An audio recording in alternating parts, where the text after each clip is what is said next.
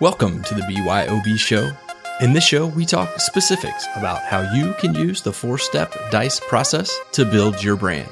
Let's get started.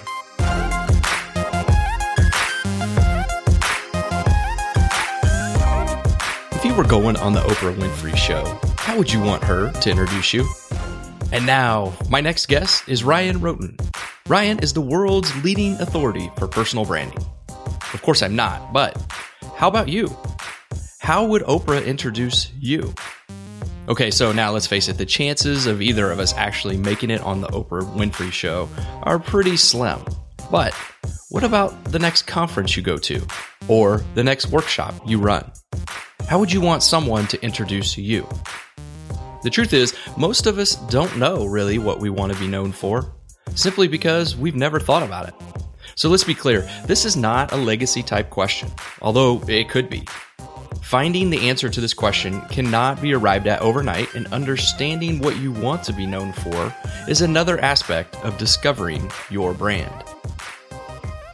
And speaking of the discover step, so far we've discussed what your brand is at a high level, as well as your strengths and how you can start to identify them. I've even provided you with a form to capture your strengths. Have you downloaded that one yet? So at this point in the discover step, you should actually start to see yourself differently. You might even recognize now when you exhibit your strengths and when you don't. It's actually possible too that you've started to recognize these specific activities that get you jazzed up and the ones that frankly suck the life out of you. If so, this is awesome. And if not, don't worry, you'll get there soon enough. So, in addition to everything else that we've reviewed and assessed so far, there's really one more aspect of our personal brands that we need to explore before we can start to relate the discover step to our career and what it is that we want to be known for. We need to begin to understand our skills and our traits. We all have skills and traits. I think everybody listening will agree with that. You do, right? I'm also willing to bet that you know the difference between the two. However, in order to make sure that we're all on the same page, I want to define each for you. A skill is defined as a learned power that comes from doing something completely. It's a developed aptitude or ability. In other words, skills are the things that we acquire from doing something. For example, at work, we do things like train, sell, lead, build teams, etc. These are all skills that we have learned throughout our careers. None of us were born with the ability to be able to train. It's simply a skill that we picked up along the way.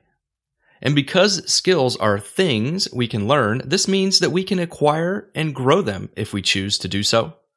Other skills we can acquire include things such as Six Sigma black belt levels, lean manufacturing practices, website building, graphic design, social recruiting, employer branding, project management, dot, dot, dot. Literally, the list will go on and on.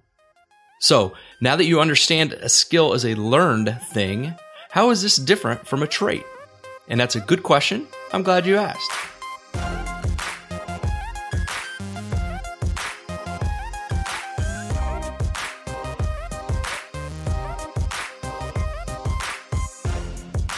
Unlike skills, traits are not learned. A trait is defined as an inherited or distinguishing characteristic or quality for a particular person or thing. In other words, traits are characteristics or qualities that define you as a person. Traits define how we do something. They're not learned like skills. Instead, your traits are characteristics you exhibit, such as being quiet, frugal, methodical, persistent, or patient.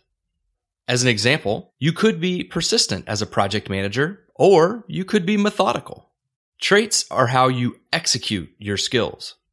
Traits are really very much like your strengths, and we have our parents to thank for them. In short, a skill defines what you do at work, while your traits define how you do it, whatever that it might be. It's your traits that give people an impression or perception of you and what it's like to work with you. Do you remember the conference room example?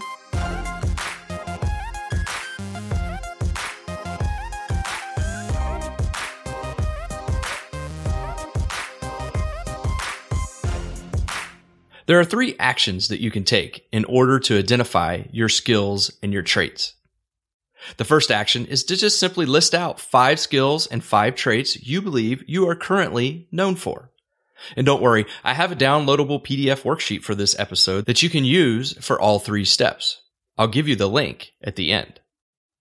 In the worksheet, you'll find a list for both skills and traits that you can use as starting points. The list in the PDF is not exhaustive, and really, it's not intended to be one. It's only intended to stimulate thought. If the list really doesn't work for you, then feel free to go ahead and hit up our friend Google and ask him or her for a new list of skills or traits. Just type in skills and traits and you'll find more lists than you can possibly imagine. But remember, the more choices you have, the harder it's going to be for you to narrow it down to five. Task two is using the same worksheet, but this time we're going to list out five skills and traits that you believe your friends or your colleagues would choose to describe you. Now, this might seem unnecessary, but it will all make sense when we get to the next step in the DICE process, which we'll talk about next week. So use the tables in the worksheet and select some skills and traits that you believe others would know you for.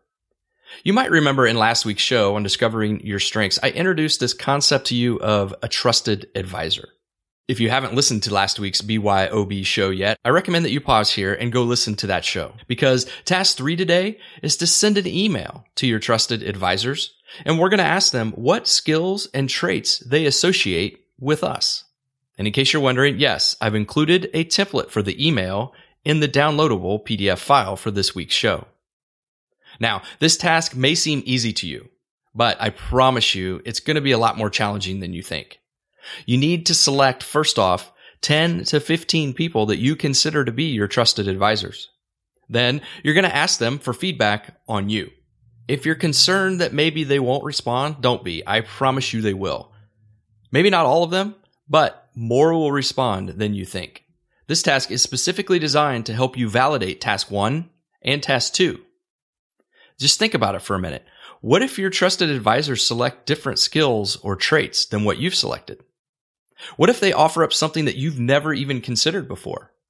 So you can see this task is both a little scary and exciting at the same time, but in the end, it is so worth it. If you want to send your trusted advisors the tables that are included in today's worksheet, feel free. I personally didn't when I did this exercise. I chose instead to let them use their own words and their own phrases, which actually turned out to be very enlightening. So either way, whether you ask them to define their own terms and phrases or whether you send them the sheet that lists out skills and traits, it's up to you. Either way will work. It's just a matter of personal preference.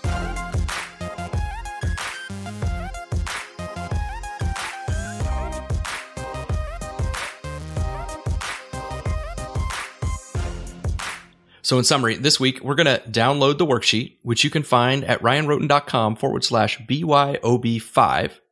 From the worksheet, we're going to identify our skills and our traits. We're going to write down the skills and traits that we believe others think that we exhibit. And finally, we're going to send an email to our trusted advisors and we're going to ask them about the skills and the traits that they know us for. And I'm telling you, this is going to be awesome. Now that concludes this week's BYOB episode. Tune in Thursday to the brand new You show when I welcome Chris Russell, the founder of Career Cloud, to the show. So that's a wrap for today. I've been Ryan, and I'm out.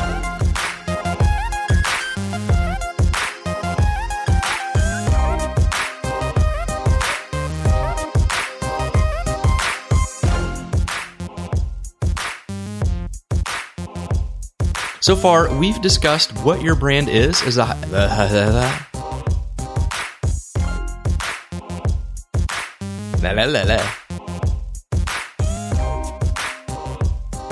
While you're.